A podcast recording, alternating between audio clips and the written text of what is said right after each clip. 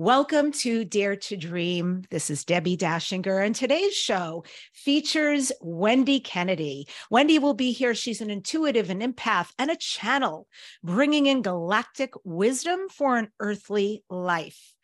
Dare to Dream with Debbi Dachinger podcast has won the COVR Award for Best Radio and Podcast Show. Welp Magazine named Dare to Dream as one of the top 20 best podcasts to listen to this year. It's high ranking self improvement on Apple Podcasts, nominated for two People's Choice Podcast Awards and for a Webby Award. This show is sponsored by Dr. Dain Heer in Access Consciousness. They do energy work out in the world. If you want to be a facilitator or take one of their classes, go to Dr. Dain Heer, H E E R dot com. I'm Debbi Dachinger. I'm a media visibility specialist. I'm a book writing coach. I help you take your book from start to finish. And I run a twice a month Zoom group for all you amazing spiritual messengers and authors out there.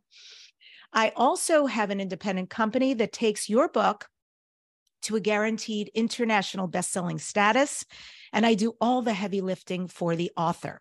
And finally, I am a publicist. I run a very boutique operation. I have about 5 clients at one time, getting them booked on radio and podcast. And I have a gift for you. If you are a spiritual messenger and you know you came here to shine your light at this really auspicious time, learn how to become more visible so you can get your message, your business, your being out there. Let me gift you with the how. Go to debbidachinger.com slash gift. It's D-E-B-B-I D-A-C-H-I-N-G-E-R dot com slash gift. So today, Wendy Kennedy is here. She is a prominent channel and spiritual teacher. Wendy has used her gifts and abilities to communicate with higher dimensional beings for the past 28 years, assisting others in recognizing and releasing their patterns and limiting beliefs to create the foundation of a life filled with greater health and abundance, love and joy. She lectures and channels for clients globally. Wendy was one of six channels featured in the movie and book, Tuning In Spirit Channelers in America. She is a featured guest in the docu-series interview with extra dimensionals with my buddy Reuben Langdon, currently seen on Gaia TV. And Wendy's work can also be found in the book, The Great Human Potential Walking in One's Own Light, which is now available in seven languages. You can learn more about her at higherfrequencies.net. And with that, I welcome Wendy Kennedy to Dare to Dream. It is so great to have you here. Hi, Debbi. Hi, everyone. Thank you so much for having me. It's a pleasure. Yeah, I mentioned one book in your bio, but that's not true. I mean, I think you've written quite a bit, haven't you?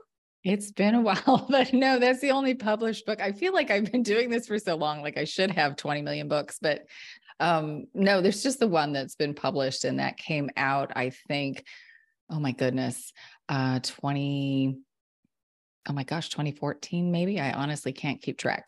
And that's the one with Tom Kenyon? Correct. Okay, so I'm reading it and I don't even know the title. Oof.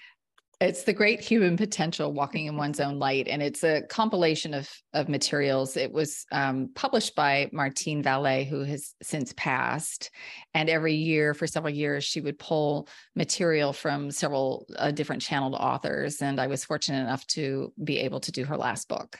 Yeah. And, you know, I was sharing with you before we started, I am reading the book. I love the book.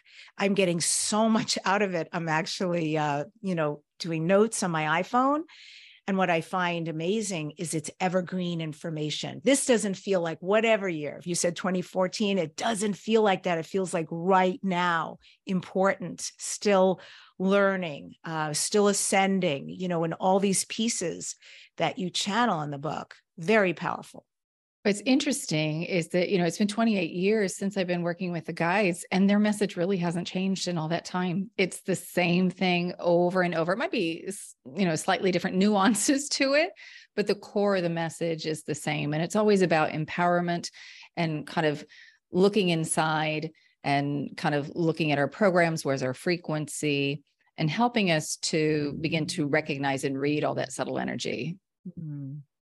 Yeah, you've been channeling for almost three decades. That's pretty amazing.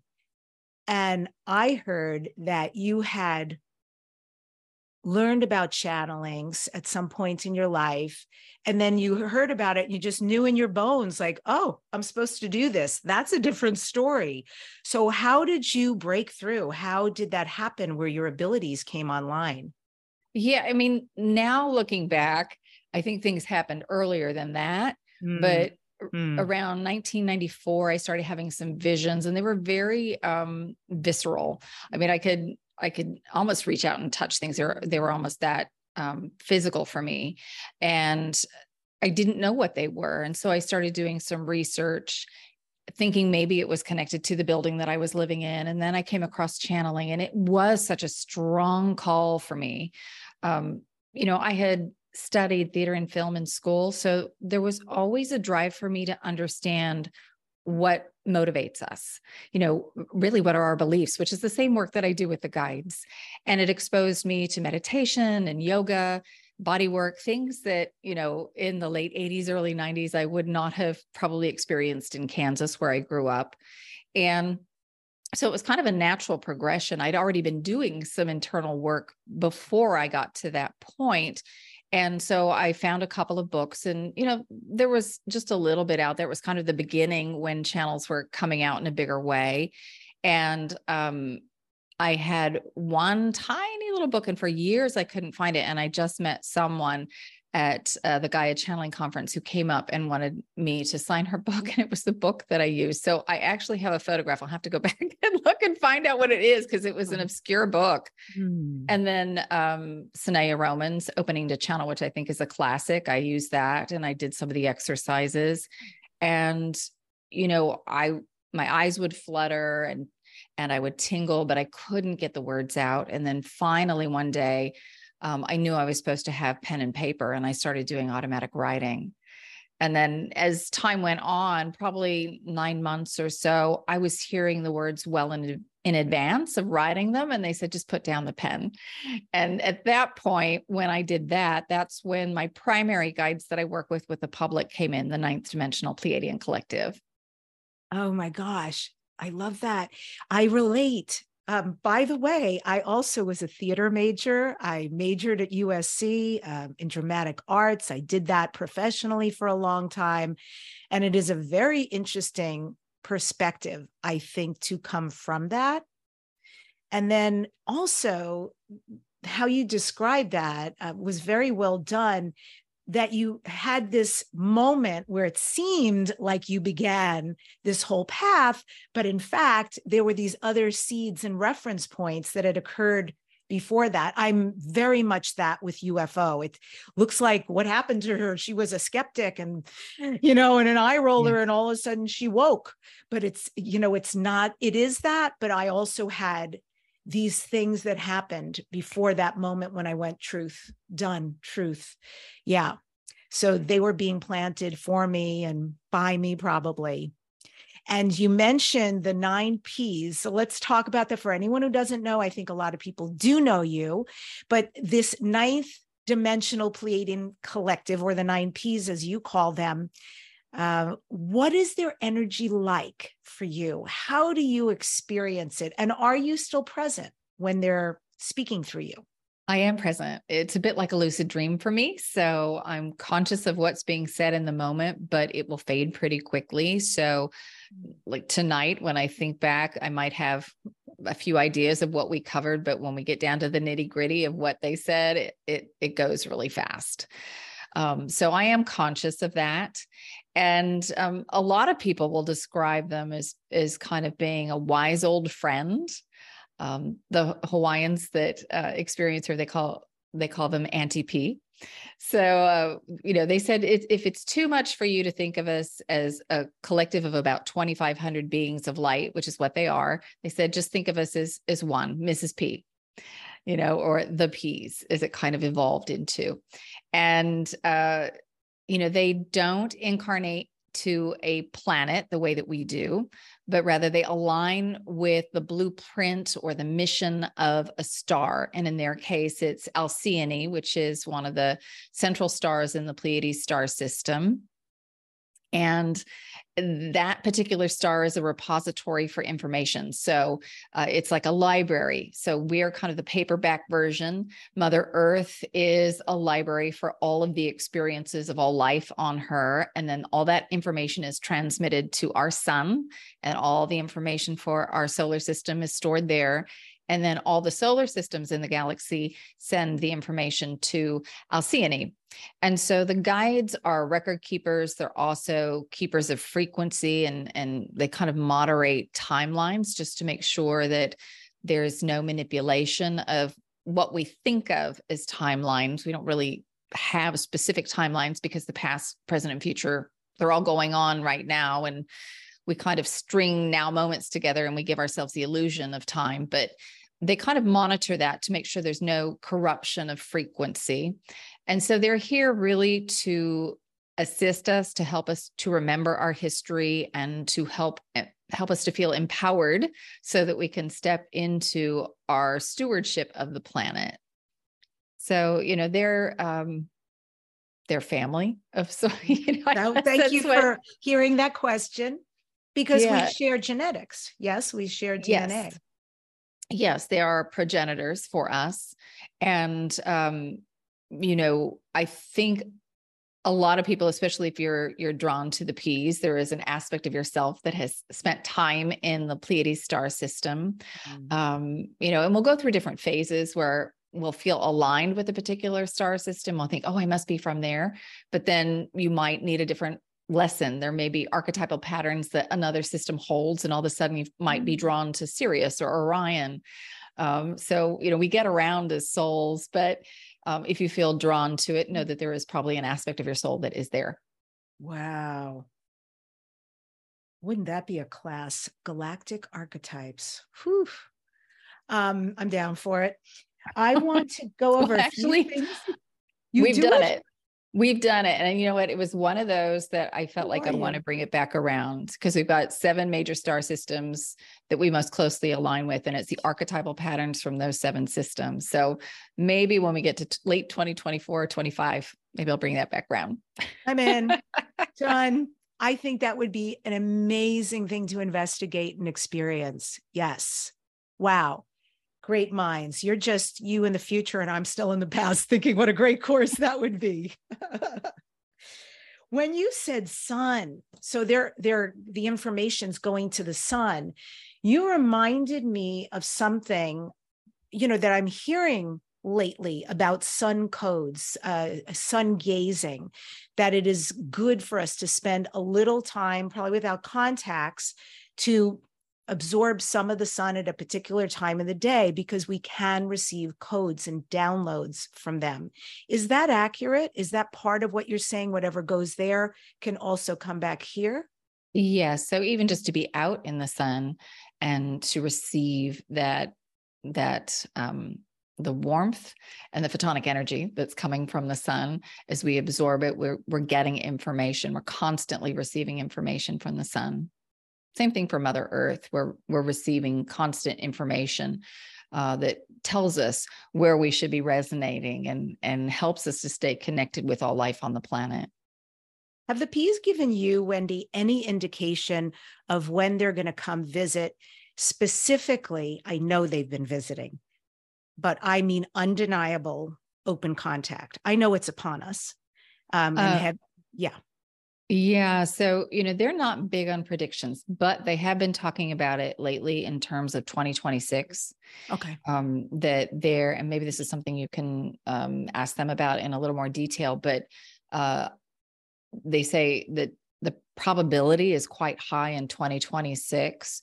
You know, I think oftentimes we think you know pleiadians they must be the blonde haired nordics or um, you know there are just a few species that are hanging out watching what we're doing the reptilians or the zetas but it's actually quite vast with lots of different species and the group that i with like i said the group that i work with they are non-physical so they don't really they don't have crafts they they don't show up in physical form they just appear as light Mm-hmm. and um, you know some of these more dense beings um, have kind of given an ultimatum you know you have to the governments of the world you have an opportunity to kind of bring this information out in the way that you want to bring it out to the public or we're going to do it for you. Because i think what happens here is we go through the ascension process as we increase our resonance Mm-hmm. um, will impact the entire universe. It'll have a ripple effect because earth is a grand experiment Mhm. we have genetic material from thousands of worlds. And so as we learn and we grow, that information, because we're holographic and fractal in nature, is sent off to all of those species and it can create a massive shift in the universe. So that's why there's so many beings who are interested in what's going on here right now. And especially as we learn to access deeper levels of compassion that in and of itself they say is the gift that we have to share with the universe Mm, I love that. Yes. And you just said something that concurs with something that Bashar said, specific date 2026. So I love that we're narrowing in on that. And I also want to check in with you. And I want to ask you, Wendy Kennedy, like, what are you doing in the world right now? What are you up to? What has changed for you in what you're doing or being out in the world at this time? in terms of work Um, yeah, but anything. I mean, I think it's a really interesting time to be alive. And I also, you know, want to give you some focus and some shine as well. Well, I think my life is kind of shifted more from my work, which is where it's been for the better part of two decades, to more very ordinary, very grounded, um, kind of very human stuff as I've been dealing with aging parents and um, just moves across the country and, um, you know, just a new phase in my life. And so it's been very, very human stuff, looking at my own patterns of beliefs and and really using the tools that the guides have given me over the the years. Um, but in terms of work itself, even that has shifted a little bit. Um, they're certainly preparing me for something. I'm not quite sure what. Um, things are opening up, so uh, my focus is kind of because the last two years have really been on family. It's kind of coming back to work a bit more. Um, and I know there's a new guide waiting for me, um, but it hasn't been the right time to fully connect with that new guide. And I know there's new information that will come with that guide. Um, the P's will always be with me, and I'll always be channeling the P's. But the language of light is also a big part of the work that we've been doing for really the last, I'm not even sure how long it's been, eight years, I think, maybe. was something I started doing very early on when I was channeling and then kind of put it aside when the P's came in. And the guide said it's time to bring it back. So I do the I speak the language of light and I actually write it. I create what I call galactic light codes. Mm. Um, and all the all the frequencies are encoded in the symbols. So that's become a huge thing because it's a piece of spiritual technology and it is something that we can utilize to help us align with higher resonances. Mhm. Wow. Amazing. Um, I love the light language myself. I think it's, you know, one doesn't even need to understand what's being said, but we understand, you know, on an energetic le- level, you can absolutely feel it. And I also really like that these beings use tones, they use sounds that resonate at a cellular level. I feel like I I sing, I do um, it depends, whatever. You know, we open up for workshops, we do festivals, we do medicine ceremonies, all sorts of stuff. But I feel like there is a frequency that occurs when we do the music we do, when I sing, that definitely creates some of that. So I love that that's part of your work. Yeah, you know, and I think it's something that a lot of channels do. I don't think they always call it out Hmm. because people ask, well, why is their voice different? And really, it's just elongated vowels that they can utilize. Um, they can modulate the frequency in because as Americans, we have very short vowels most of the time. Or if you look at British uh, English, it has uh, longer vowels, so they can do more with those with the with the open uh, tones there. That's so interesting. Okay, never thought about that. Yeah. Well, um, and it's beautiful that there's many different ways people can receive, right? It's like um, not multimedia, but you know, multi uh, faceted the way that you can deliver through the writing, through the the channeling, through the tones, through the singing, through the light language. It's like it's really nice, really nice. And um, for the human humankind, I thank you for all the different ways you disseminate to us. And if you're comfortable to start now, I would love to invite uh, the Pleiadians, the ninth dimensional Pleiadians collective that you work with, or the nine Ps or Auntie P to come in now. Sure. So, um, like I said, uh, they are working with tone and sound. So it's as if you're getting a healing today. So you want to make sure you drink plenty of water over the next several days just to help move the energy through the body. So uh, I'll get out of the way and we'll see where we go. Ah, yes. Hello, dears. This is the Ninth Dimensional Pleiadian Collective, and it is a pleasure and an honor to have the opportunity to connect with you. So, we know there's a lot of ground that you're going to want to cover, um, but uh, let's just start here. Um, we want to talk very briefly and then we'll dive right into your questions. And we want to remind you that you are in the driver's seat of your reality. You are not at the mercy of the collective. So if you want to feel joy, happiness, peace, abundance, that is all within your realm of creation. It is something that you can certainly do for yourself. That doesn't mean that the collective isn't going through a challenging time. It doesn't mean that there might not be some mm, challenges around you, but that doesn't have to be the frequency that you hold. You can open up in any environment to the higher frequencies. It's a choice. The external does not determine how you feel inside. It is your choice first to hold a frequency, to pulse it out, and then it is reflected back to you. What happens very often is that you'll hold a frequency, you'll pulse it out, and it will reinforce the frequency that you're already holding. You just think that the external came first and then the internal. You're forgetting that it started first on the inside. So as you go through the coming days, and there may be things that mm, we'll say a show, uh, there will be a narrative that goes on in terms of things that are going on in the world. It may trigger some fears for you. And if it does, pay attention to that. It just shows you what programs need to be integrated, what fears need to be released. Um, but know that uh, it doesn't have to be your reality. You all can choose something different in this moment rather than go into a fearful state. You can choose the state of peace and just imagine what that would feel like.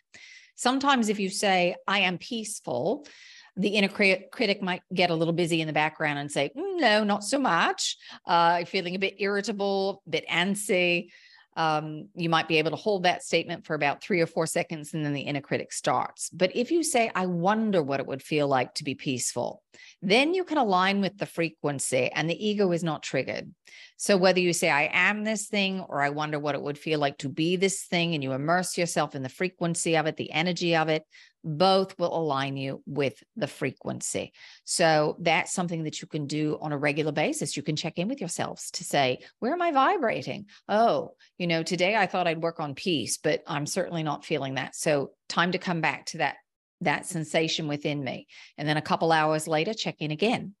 All right, I am feeling peaceful. Great. Let's just reinforce that and imagine it a bit more. And then a couple hours later, oh, fell out of that frequency. I'm irritated by my boss. All right. So back to this peaceful state. So it's a practice, and we invite all of you to develop a practice for yourself of checking in. Where are you vibrating? All right. So that's our bit here at the beginning. Where, where would you like us to go?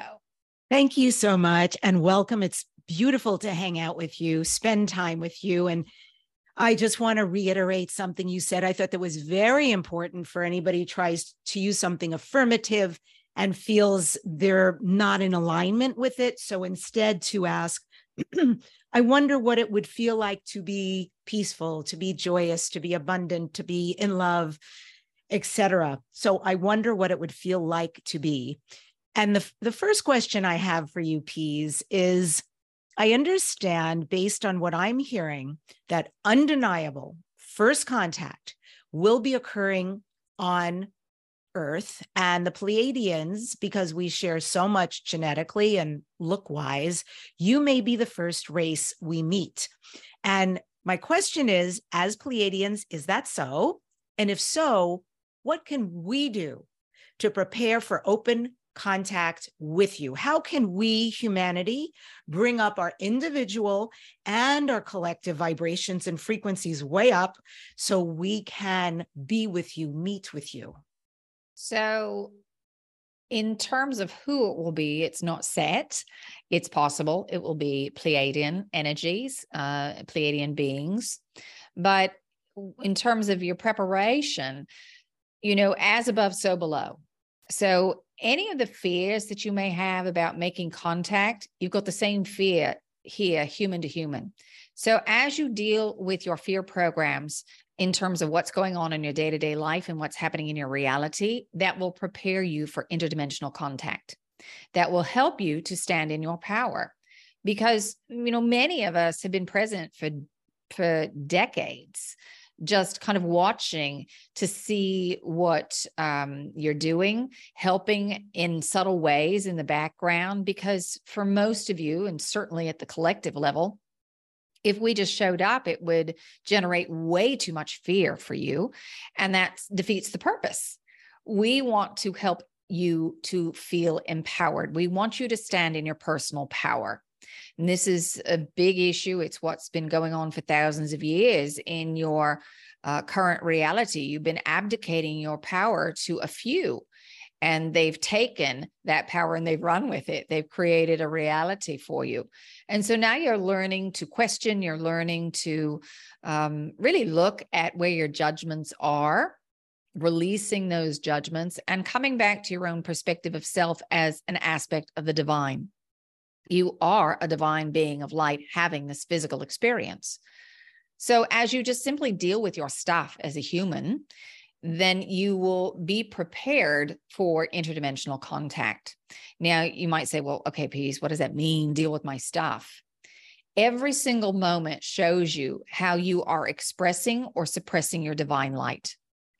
Absolutely every single moment. So, if you're not in flow, chances are you're suppressing energy. Most of the time, when you are not holding a judgment, things are flowing very easily. You don't even stop to think about what it is that you're creating. You're just present in the moment, going moment to moment to moment to moment. It's only when things stop flowing that it gets your attention and things stop flowing because the moment that you judge something as being good, bad, right, or wrong, you in essence cut off half of the flow of source energy because that thing that you are judging is source energy.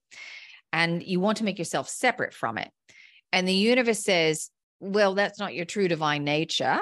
And we need to reflect that back to you so that you can see that, so that you can come back into wholeness, into your divine state.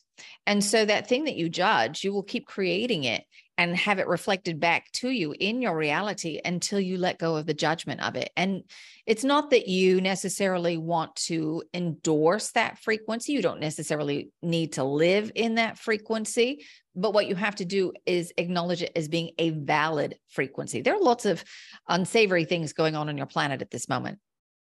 And it's a valid exploration of frequency. It doesn't mean that it's one that you want to lend your energy to. And the, that's very different than judging it as being good, bad, right, or wrong. Because as a being of light, you wanted to go down and explore all the subtle nuances of creation.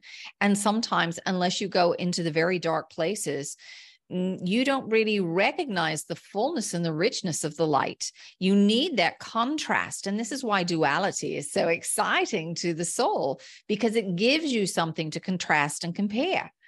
So when all is light, it, it it's all very similar. Uh, so to the soul, it's exciting to go down and play in the dark for a little bit. And this is what you did. You said, well, can we come down in density, forget who we are, and then work our way back up again. And that is the game that you're playing in. And this is not a beginner's game. This is a game of mastery. And you've been around the block a few times before you got here to planet Earth. At least most of you have been down here in density before. There are a few souls on your planet, not a huge number, but a few who've never been in density before who wanted to lend their energy. Um, and that purity of uh, a soul who hasn't come down yet and hasn't um, acquired so many experiences in density, but there are a few, but not as many as you might think. But most of you have been around the block a bit. So, kind of to bring it back around, um, it is letting go of those fear programs. The most important thing for you in any given moment is what is showing up for you in this now moment. You might be asking for something that's really big, something fabulous that you want to create. Don't be frustrated if it's not showing up. Pay attention to what is showing up because that is showing you what needs to be integrated to elevate yourself to that high resonance of what it is that you want. So you're a vibrational match for it. Use the now moment. That will help you grow very, very quickly. And as you do that, you stand in your power and you'll be ready for your interdimensional experiences. Mm-hmm. So we do pay attention. We make a, a big dream, a big desire, wish to the universe and our guides and our higher self. And then something else shows up. We pay attention to what shows up that's begging to be noticed and healed. And you mentioned to integrate that. How do you suggest we do that? What is the protocol to integrate things that maybe we don't prefer, but they're there?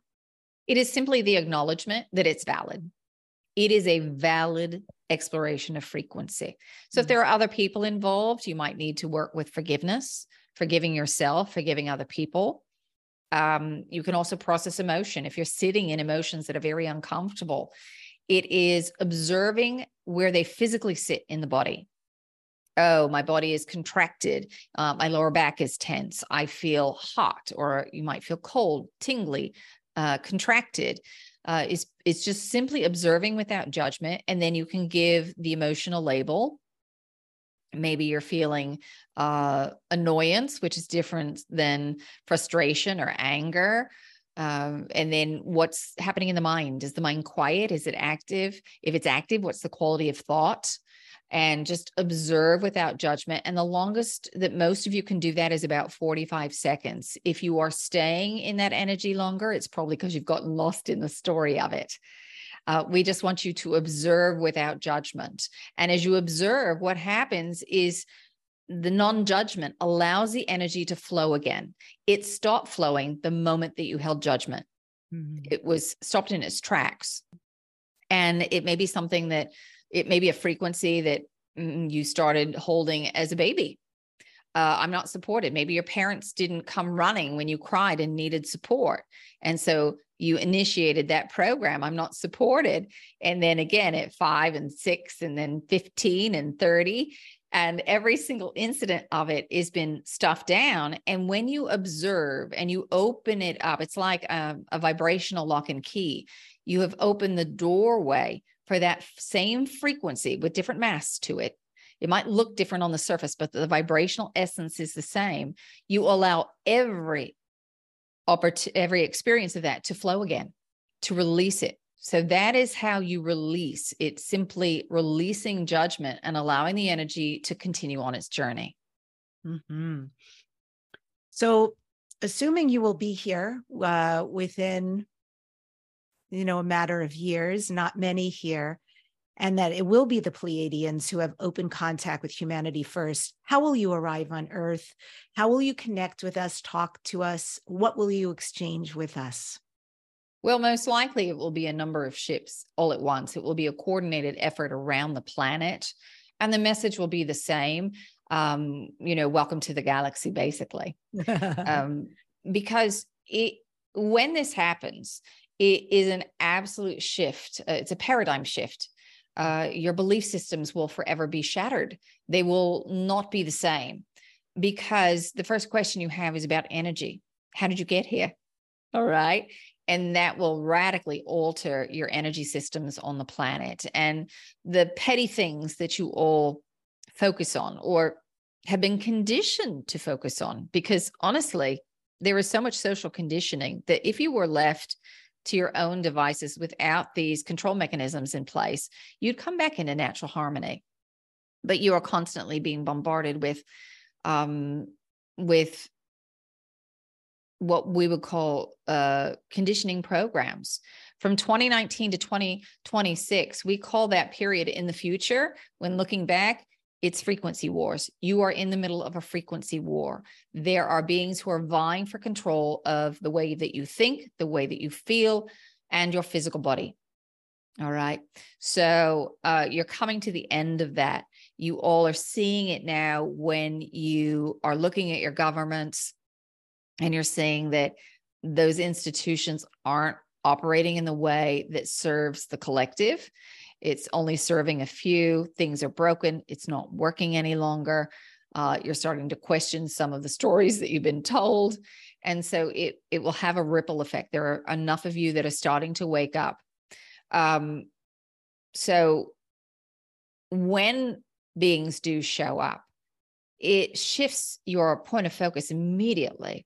And you can kind of get a sense of what that is like because you all went through that in 2020 all right when um when you were told covid existed and it radically shifted things overnight when you had lockdowns and everything else.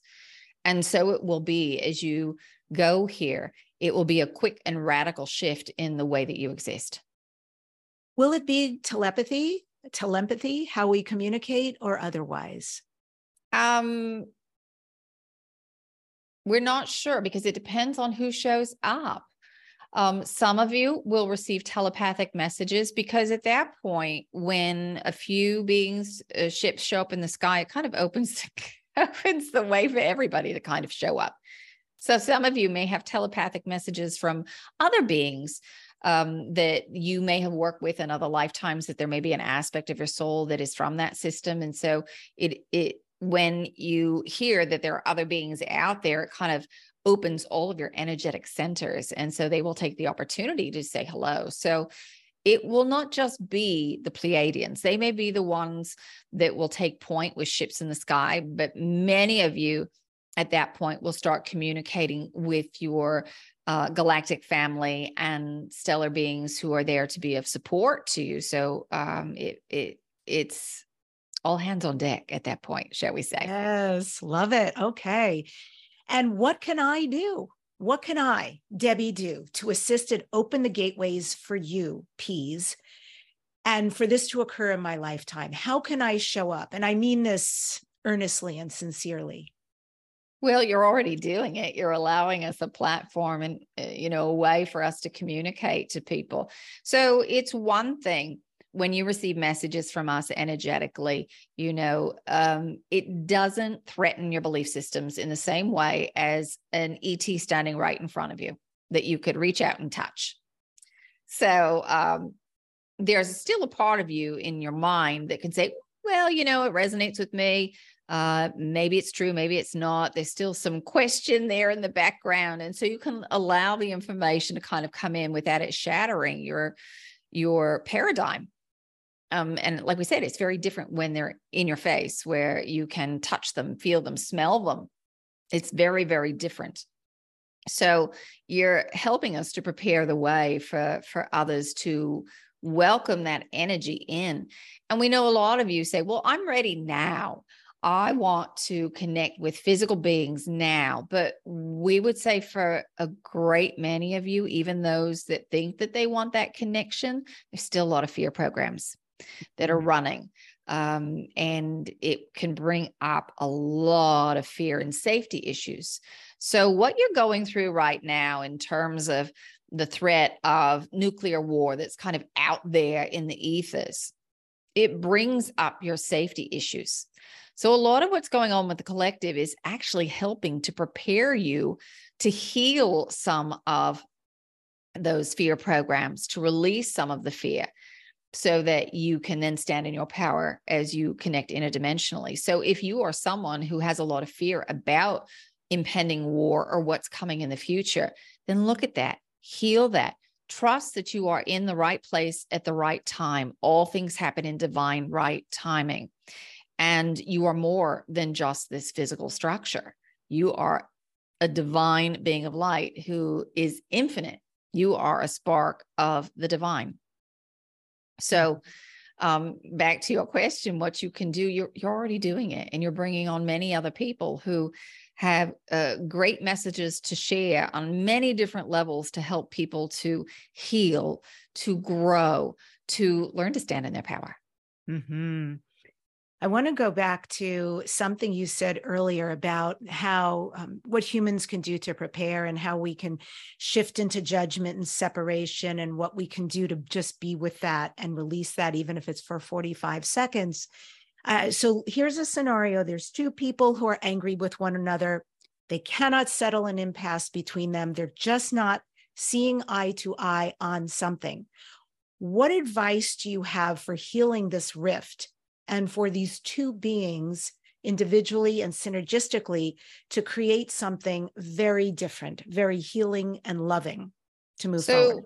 We would say start with yourself. So, what is it that you want from this other person? What need do you have that you feel is not being met that you want this other person to kind of um, fulfill for you? And then you first have to do that by giving that energy to yourself. Maybe you feel like this person just doesn't hear you ever. They're not listening. They're not listening. Nobody ever listens to me. Are you listening to you? When your intuition is giving you messages, are you listening? Are you honoring your own needs? Are you saying, I'm going to do this thing, and then you don't follow through? You're not listening to that first inner call because other people will be the mirror for you. So that's the first step is is you needing to fulfill whatever it is you're asking somebody else to step up and be the mirror for. And then listening. What is it that that other person is really asking you for? Um, if you can just show up without judgment and keep an open mind, put yourself in your heart center first. So, you know, let us back up just a moment. Before you go into conversation, put yourself in your heart center. Think of something that makes you smile you actually have two operating systems. This is what was required in order for you to play in density. You have the operating system of the ego mind, which is where all your programs of lack, limitation, and separation exist. And then you have the operating system of the heart, which allows you access to multi-dimensional information. So as you go throughout your day, you're moving back and forth between them. When you are present in the moment, you're in the heart center. If you're heart centered, you're present in the moment. Otherwise, you are projecting into the past or into the future, and you are not in the now. You're in a fear program. So, as you come back to the heart centered space, what you'll find is that the things that seem like challenges to you, they immediately go away. All right. Or you find solutions because when you go into the heart centered space, you elevate your frequency. When you create a challenge you also create the solution at the same time. They're two sides of the same coin in the dualistic universe. Everything has its polar opposite. So if you've got the challenge, you've got the solution. They're just in different resonances. When you're in the head, you're in the resonance of the challenge. So when you go back to the heart center, you are in solution energy. So first start by putting yourself in your heart center. Think of something that makes you smile and then ask you know ask for support from your guides set an intention an alignment of energy that you you know uh, are working towards the highest outcome for yourself and all involved. And by the way um, as you are working for your highest development um, you you are also working for the highest development of all others they are not mutually exclusive. All right. So uh, they are intimately connected, and the universe will always work for the highest benefit of all, as well as for yourself. Mm-hmm. So um, that's what we would say. Put yourself in the heart centered space and then listen. What are they really asking you for? And uh, you might be really surprised that the thing that they're asking you for is the thing that you want from them. You just have different ideas about how to get it. And if you're in that heart centered space, you'll start receiving ideas and hits and inspirations about how to maybe find that solution energy. Love it. I want to take that same question globally and you nuance that a little bit. So here we are in Earth global perspective as well. Two countries at war with one another. They do not see eye to eye and they have an impasse. And I would imagine, as peaceful Pleiadians witnessing humanity, what can be done? I know that individuals often feel very powerless over this. How can we actually facilitate a global change from our being, our perspective? Some of it is a sense of woundedness and a sense of, of deservedness, uh, kind of a payback uh, for wrongs of the past. And so that wound has to be healed, and that that's true on both sides. Um, and the the past really can't be changed, but what can you do moving forward so that each side is heard? And we do think there is a way through, but it's going to require letting go of the past and that those past hurts. And there's um, there is a division of uh, property, land, if you will, that is more equitable to all involved and that everyone's needs can be met. It's just going to have to, the old story is going to have to be released. And that will most likely require a third party, a neutral party to be the facilitator of that. There's so much, you know, remember what we said you're in the middle of frequency wars. And there's a lot that's driving this, and it's not the day to day person. The day to day person wants peace. They want well being for their family. They want food and shelter. Um, you know, it doesn't matter what side someone's on. These are basic things that they want. But then you've got the government and the powers that be and the manipulation that's been going on for thousands of years on your planet. And so the story, the narrative that keeps getting fed to people, and then people buy into the story and it just perpetuates the issue but when you see someone face to face and and you see that they want the very same things that you want um, it's hard to hold that energy it's very hard to hold that anger and that resentment any longer um, because you see them in a very human, real way, as opposed to this caricature that is being portrayed. It's a story that is spun to elicit a specific emotional response, and that's that's part of the social conditioning that's been going on. Um, there are many people who who have an awareness that you know you might say it's the cabal or the new world order but there is a whole nother level of this with et involvement that's been going on on your planet and so that in and of itself is going to be a shock for for many people who are very entrenched in their religious beliefs um, they're going to find that that their religions only hold half truths uh, and that there's a lot of ET involvement. Mm. You remind me as you share that. I once saw a documentary and it's still with me today. And in this documentary, they did an experiment with Palestinians and Israelis. They were young they were children and they were teenagers. And they came in initially with everything you just described because they were raised with these kind of bias against one another, these kind of labels about what the other was. And through this experiment of spending time together, they formed these amazing bonds and friendships before they had to go to their side of the wall, so to speak. And that always stayed with me when humans can, as you said, get together face to face. The potential for healing, for love, for understanding. We truly are all one. We're brothers and sisters. It's enormous. And all these other pieces can fall away. They can fall away the religion, the how I was raised, the what you do versus what I do, how you look versus what I look, how your sexuality is versus what mine is. All of these things that humans use and it hurts my heart to say all of this, but we all use this to separate yes. from one another. Yes. It's incredibly unkind.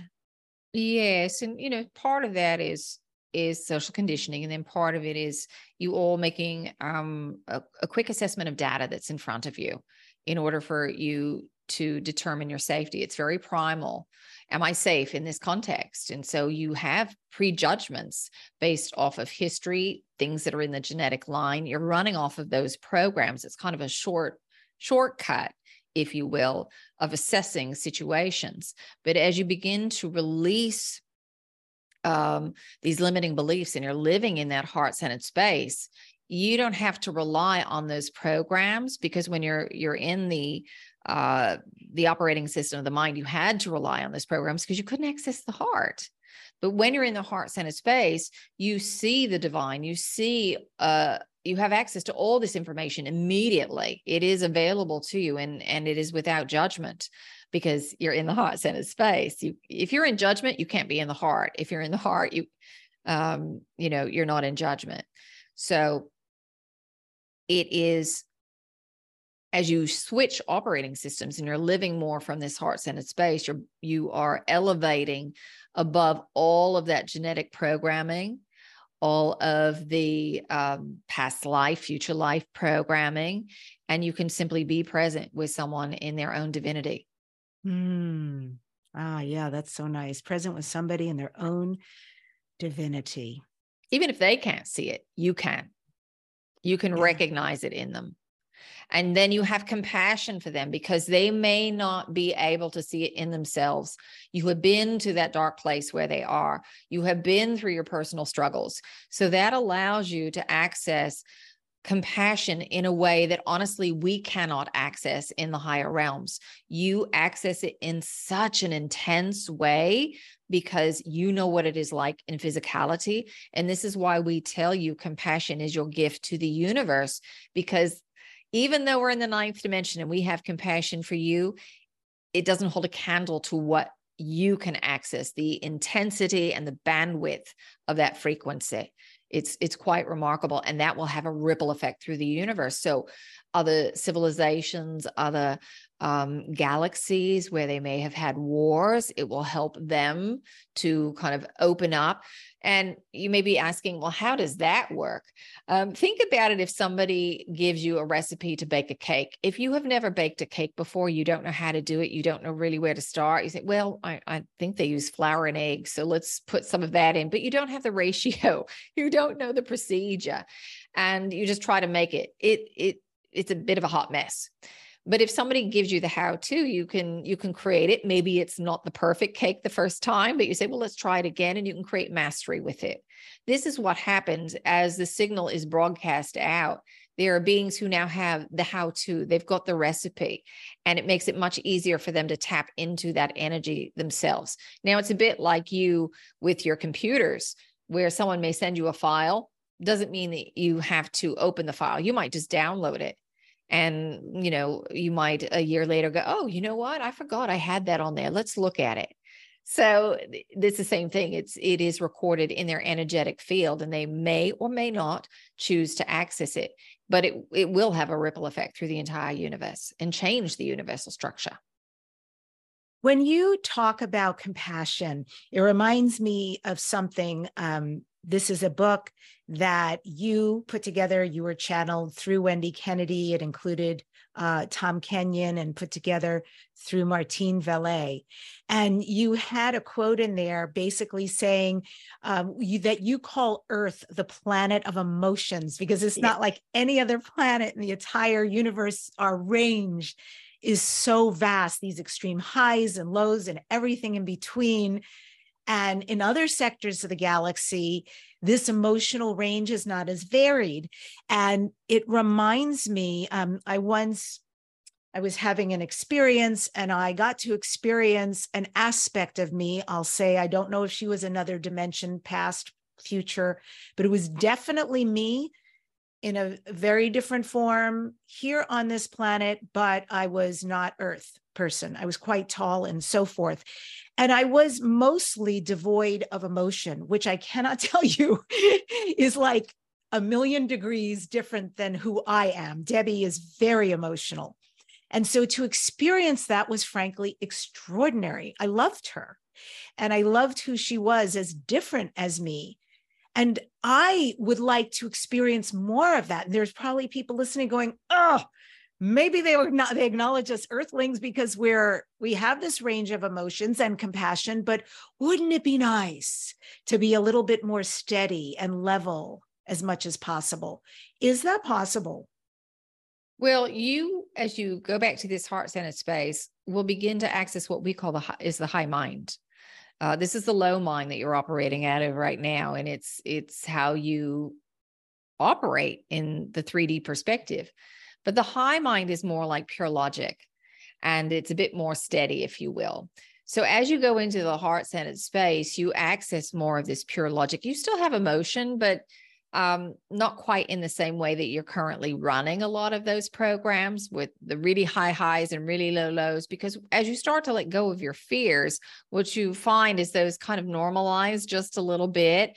Um, and you tend to go kind of to the higher range of things more joy, more passion, more excitement, more, more grace, more ease uh, and you don't travel down to the lower frequencies.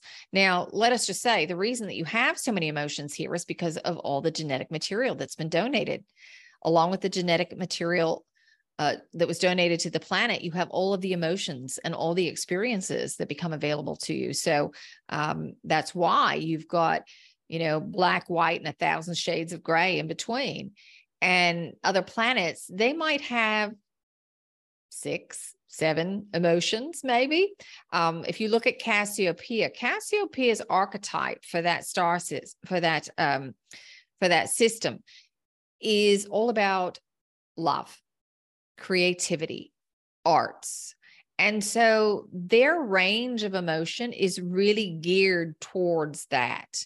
Um, they're they're not exploring some of the denser, darker frequencies that you are. And so the fear that they experience or that the anguish um, or the resentments, they don't go as deep into the extremes that that you do because they're they are um, their big focus is really on beauty. So they have some lower ones but but not the way that you you go to those energies. And and that was just the game. That was the setup for that system. But here it was it was really about pulling the archetypal patterns from all of these systems things that hadn't necessarily been resolved in all of those systems and bring them to one planet to see if they can be worked out. This is why there's such a mixing of the planet now. You had all of these different cultures and now they're all kind of blending together and that's really what's happening at the galactic level hmm And I want to get some clarity when you uh, refer to this as the grand experiment called planet Earth and how our DNA was altered.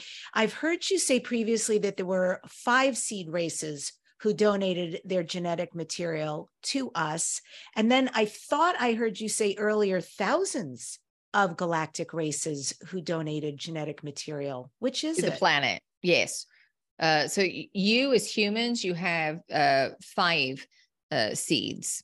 Uh, there's five races that have donated to the human genome, and then you've got um, thousands of worlds that have donated material for all the life on Earth. So let's take um, your aquatic life. You barely have scratched the surface with that uh, to really discover what's living in your oceans. You can't travel to the depths that there still are many creatures who are living there.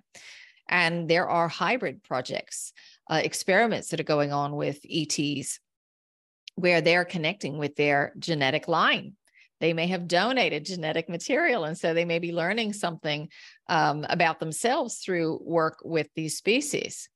And then, you know, you may have other species like uh, spiders, for example. There are worlds uh, where spiders were highly intelligent and quite large. You know, you're talking about eight foot tall, if not taller, beings. And yet, here on your planet, you see something that is maybe uh, a centimeter in in width, and you all freak out. Why is that? Because there is a part of you in the genetic memory that remembers the experiences of worlds where these dominant spiders, and they were a warring race, um, where they uh, they may have created war. Uh, you might have been uh, the victim to their perpetrator. And so that is lodged in the memory. And that's why you have such a vis- visceral response to um, such a small little insect. Wow. Fascinating. Amazing. Okay that was cool. I also really liked the information about these creatures under the sea that we don't even know about. And who knows what's happening there. So, so much to explore. I want to continue with this DNA because it's very interesting to me. Um, so, I want to relate it to human health issues and see if what I understand is correct. And you can fill in the blanks here. So tell me if this is factual that we went from an original 12 strand DNA as humans. And then when the Anunnaki had a catastrophe and lost their planet, they found Earth to be habitable, came here, decided to make us slaves. And in order to do that, took humanity down to a two strand DNA. And then when humans were not doing well health wise, women were not making it through childbearing. Our, our, years had gone down significantly in life, our health, our longevity.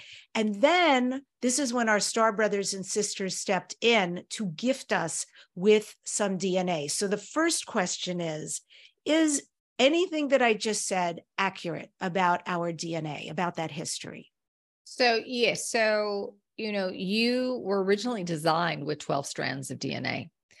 And um, you there were beings who started in the fifth dimensional level and said, all right, I'll, I'll play along with this earth game and I'll come down in density. And so they did.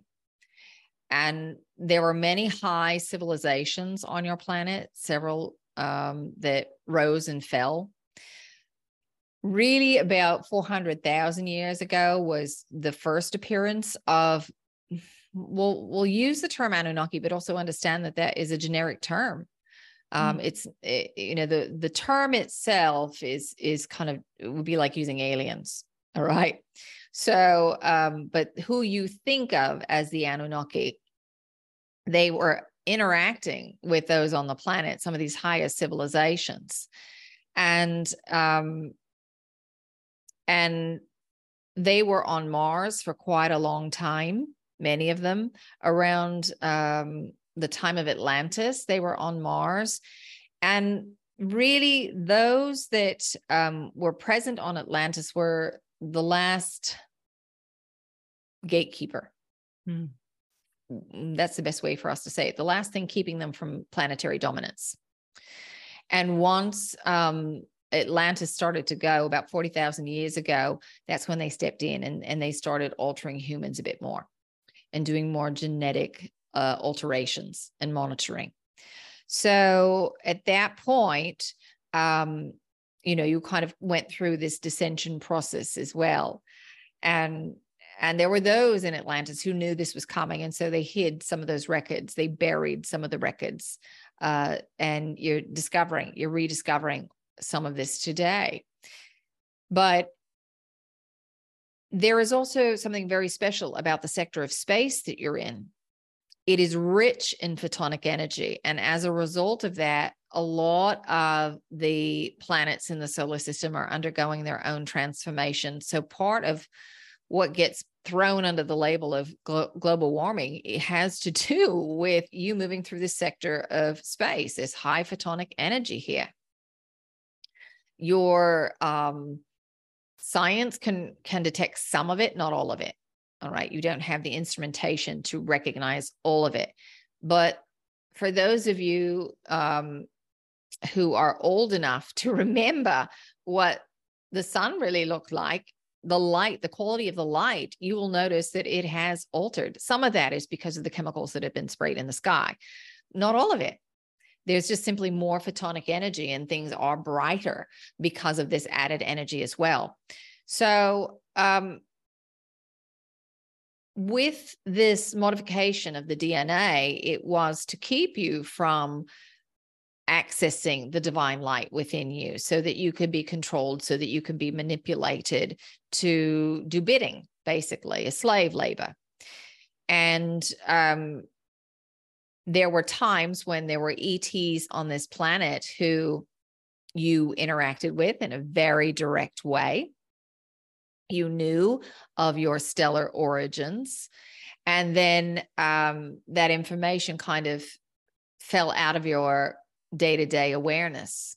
All right. Some of your uh, aboriginals um, on different continents will remember this. It's in their oral traditions but for the most part in western civilization in uh, tradi- traditional eastern cultures that that information has kind of um, been forgotten. And as you're moving through the sector of space, this photonic energy is also reactivating some of what has been dormant within you as you increase your frequency. Mother Earth, her pulse, if you will, her hertz that she resonates with or at is increasing. And because of this, uh, you are also getting instruction from her to increase your frequency to match her uh, as you're going up in order to be vital, to be healthy. And this was the time that you were meant to do that. In Atlantis, there was an opportunity to grow and expand, but and to kind of reach for higher highs. But the support of the sector of space that you were moving through wasn't there. So now is the time where you've got all this extra energy, this kind of uh, boost to help you Think about it like a racetrack where you've got a start and a finish line. It's the same thing. There's, there's this band of light that would be your start or finish line. And rather than going uh, in a circle on the same plane, you're actually spiraling up, crossing uh, this vertical plane of light. And that helps you to release the past as you begin the next, um, this next stage of development. So there were ETs who helped, and some ETs um, had their own hybrid projects. And so, yes, they worked with individuals in in um, sometimes in abducting, if you if you want to use that word, in taking mother and in utero, altering the genetic material, adding some of their genetic material. Uh, so some of you are hybrids of sorts. Um, and then some of you just carry the knowledge. You carry the knowledge and wisdom that has been put in your energetic field memories. Sometimes it's from other lifetimes of your own. Sometimes it's your own guides who are supporting you and and aiding you in making this information very readily available to you. Does that answer your question? Yes. I and i'm curious if i could take it a step further and thank you for all of that our history is fascinating. Regarding the DNA, the extraction of the 10 strands, and then the contribution from the seed races. So, how does that affect us now? And specifically, I'm asking things like cancer, things like um, arthritis or autoimmune situations. Is this part of our body's issue, if you will, with DNA? Or is this completely unrelated? Um,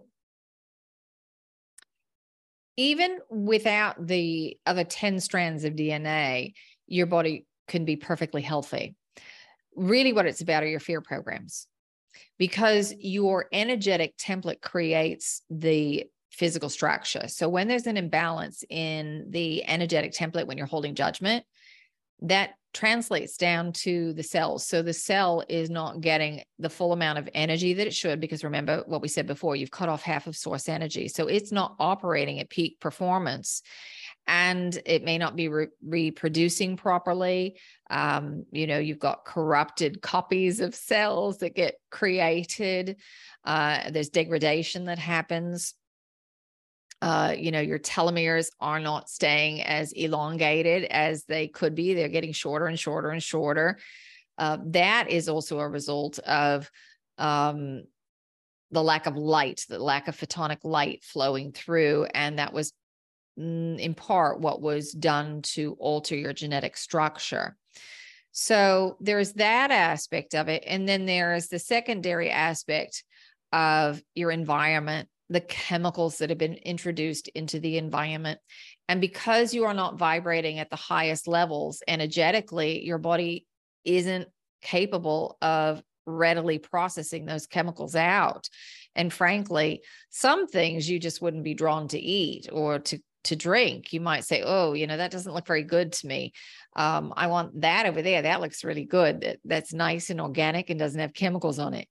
Um, you're you automatically know that when you're in alignment with it and your body is much um, better able to process out the toxins but when you've got the lower emotions and the lower thought forms in place that aren't allowing the body to function properly it makes it makes it very difficult. And if you just think about it this way, the way that your science already understands that when you are in a stress state, you're in that sympathetic nervous system, you're constantly in fight or flight and you're producing a different set of chemicals. When you go back to that heart centered space, you activate the parasympathetic, you put yourself into a rest and digest state so the body can heal itself. But, you know, most of the day, you all are stressed out. You're thinking about all the things that you've got to control, all the things you've got to do in order to stay safe, to make money, to appear a certain way uh, there are, there's a lot of control that you're trying to exert in order to get a particular outcome instead of just allowing yourself to be divinely supported and being in flow. So that's the cause of a lot of the illness that you're seeing, this mm-hmm. constant state of stress. Mm-hmm. Thank you. May I ask you two final questions? Yes. You have said before that each and every one of us has an amazing amount of support available to us in our world and also beyond the veil. And all we need to do is use it to call you. I didn't know if you meant euphemistically or literally call on literally, yes. Or, ah, or your own guides. Yes, both will help you. Okay. Awesome. We'll get ready because I will do that I do a shamanic morning practice every day with my feet in the grass as the sun uh, sort of starts to come up outdoors. And I always am calling in my star brothers and sisters. Now, I love doing it because it feels important how can I, any of us listening, how can we know that you hear us? What is the best way for us to communicate with you, with other star brothers and sisters? And what is the best way for us to receive your communication back to us? Well, each and every one of you has the ability to connect and to receive messages, to channel. It is not just a, a few unique few. You may not do it for your living.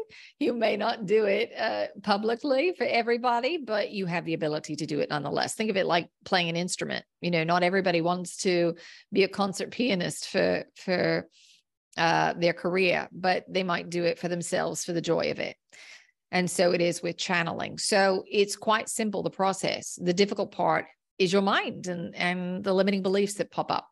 So to do it, you want to ground, heart center yourself, ask a question because when you ask a specific question, it makes it much easier for your guides to give you information. Otherwise, we're standing on the other side and you're saying, uh, What do I need to know? Well, there are a lot of things you need to know. So we have to kind of go through it all, weigh it all, see how the information we give, give you impacts your reality because, you know, we don't want to interfere we don't want to give you information that is is going to radically interfere with your growth process in a positive or negative way that's for you uh, to discover the path for you to walk on your own.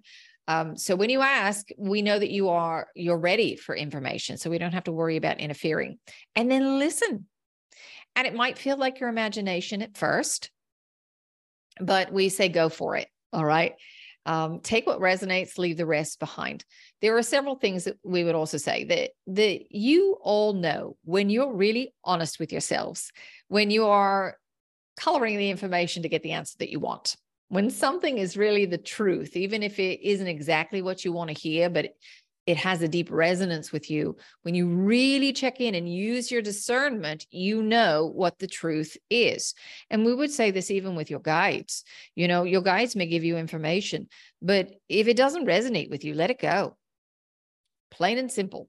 Your guides, you know, we on the other side, we have our own unique perspective based on our experiences. It is colored by the dimension that we are living in and our experience of reality as uh, we experience it. And then, you know, if you're listening to a channel such as Wendy, she's got to interpret the the frequencies through her own experiences and put it into language for you and then you are taking that information and interpreting it based on your programs so there is always some coloring that is going on, but you've got to take what resonates with you. And if it doesn't resonate, let it go. If it's information that you need, it will find its way back to you. You'll hear it again and you'll say, Oh, I've heard that before. Time to pay attention. Yeah. So we say, listen, and then ask for confirmation. Say, guides, I think this is what you're trying to tell me, but can I have some confirmation, please? So then you know, you might get it in repeated numbers or patterns. You might overhear the information spoken again in in conversation and between two people in front of you in in the line at the supermarket. All right. And if you say, hmm, I wonder if this is my confirmation, then take it as such because the thought would not cross your mind otherwise. Mm. Right. Yeah. Um, the other piece here we'd like to do, if there's time, we'd like to do a very quick language of light activation that will help you open up to messages from your guides. Thank you so much. Yes. All right. So the language of light is sources language, and it's comprised of light, sound, sacred geometry, and cosmic information. So there are all these carrier waves that are included in what it is that you are hearing and experiencing.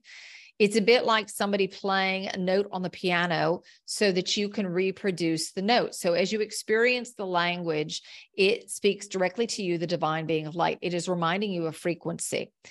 And, you know, if somebody says, sing the note of C and you don't have perfect pitch, it's hard. But if somebody plays that note, you say, oh, that, okay, I can do that. Same thing with the language. You experience it and you say, oh, that frequency, I forgot that was available to me. Okay, now I know where to focus and you can shift your energetic field. So it is a piece of spiritual technology and that is what it is doing that is that is what it's helping you to do. It bypasses the traditional language centers of the brain. So, uh, you know, it's the mind doesn't have to be involved. Remember, you're operating for the most part out of the ego mind, that low mind, and you want to access the high mind. The way the high mind is accessed is through the heart center first. So uh, you know, your the soul understands. You don't have to figure any of this out. Like, what are they saying? There are many beings who will braid their energy with our own as we go. There are many galactics. And the reason they're coming in is because they are putting their own how to into your field. All right. So, how they work through that pattern, they're giving you that recipe that we talked about earlier. So it makes it much, much easier. So you might notice that the energy changes. You don't have to know exactly who it is because many times it's uh, many, many beings who are braiding their energy together at once. All right. So enough said there. So relax, take a nice deep breath. We'll see where we go.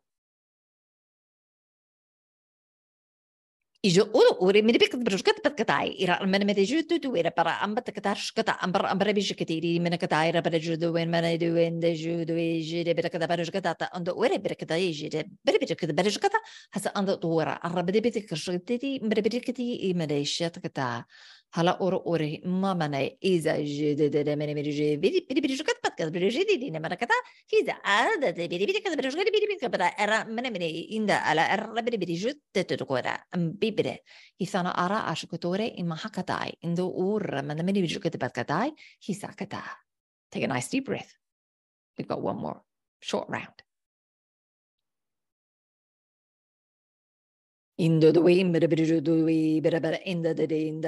bere bijikta bere bijikati inda de de jita tata arabit bijikta hasa katara amana ai padoi i bere bijikta hasana elerjikatoi hisana uije e moi moiji ikata arabit bere bijikatai hisa anda kate hida or ar mini mini bijikata ida isakata ambara ara kate hisa akata and take another nice deep breath. And when you're ready, you can bring your presence back to the room. Mm. So there you have it, dear. Mm.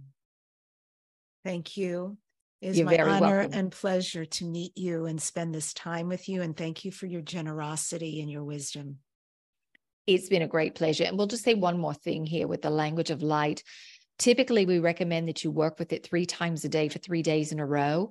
You don't have to come back and listen to the recording, although you can.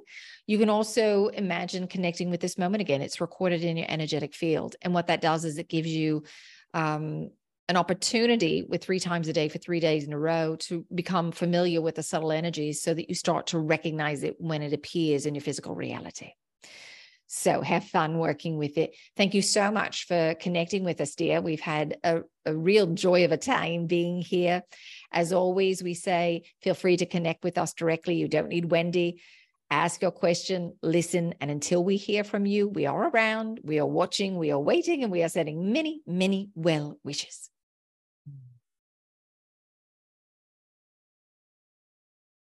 That was beautiful, beautiful, beautiful. I feel so shifted. Wow.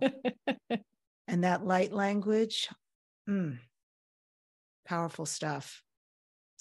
Welcome back. How do you feel? I'm always a little spacey here for a couple yeah. minutes. so I'm just coming back. I will bet. Well, then this is a great question for you, Wendy. How do you ground every day? Do you have any kind of a ritual that you perform or a practice to keep yourself in a great space on a daily basis? So I have a couple of things. Um, I do use some pieces of technology. I use grounding mats. Mm-hmm. Um, so I have some that I sit on, and um, then I also work with crystals. So I usually have some form of crystal on me. If in my not in my pocket, then in a necklace or a ring or something like that, and that helps me to ground. Really, any crystal will help you because it's of the earth. Um, but tourmaline, obsidian, those are great. The guides often recommend ruby as well. It's not mm-hmm. necessarily one that we think of for grounding, but it's one that they often recommend for it. Um, and then, you know, if I can, try to get outside. That's wonderful. That that's very informative. And last question to you, my dear. This is Dare to Dream. What are you next? Dare to Dream. What are your future dreams and goals? Uh, I think just kind of bringing this message out in a bigger way mm. um, and seeing where it goes. It's been quite a journey over the last 28 years. And it's amazing for me to see how it's changed in terms of people who are ready for information. It seems like now the things that we've been talking about, people are finally ready. So I'm excited to see kind of what unfolds with that and bringing the message out to a larger audience. Nice. Well, I hope to facilitate that for you as well. And for folks to reach you, higherfrequencies.net, is that the best place? That is it. Thank you, Wendy. Thank you, P's. So deeply grateful for your time with us. This was extraordinary. Oh, thank you so much. It was such a joy to be here. I appreciate it. I end today's show with this quote Within you burns a brilliant light, illuminating the path to your dreams. Embrace the glow of your potential and let it guide you to extraordinary heights. The power to achieve lies within. Ignite your spirit and illuminate the world.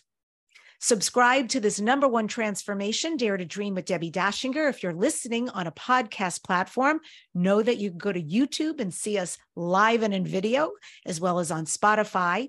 And next week on the show, I'm excited to feature Matthew James Bailey. He is the founder and CEO of AIethics.world. I've heard this guy speak at least three times. He's going to bring a transformative conversation. He speaks about ethical AI and consciousness, and he is highly engaging and entertaining. Folks, thank you so much for joining us today on Dare to Dream. Post in the comments your takeaways and ahas, how you'll use this information you learned today going forward. And remember, turn all your dreams into your reality.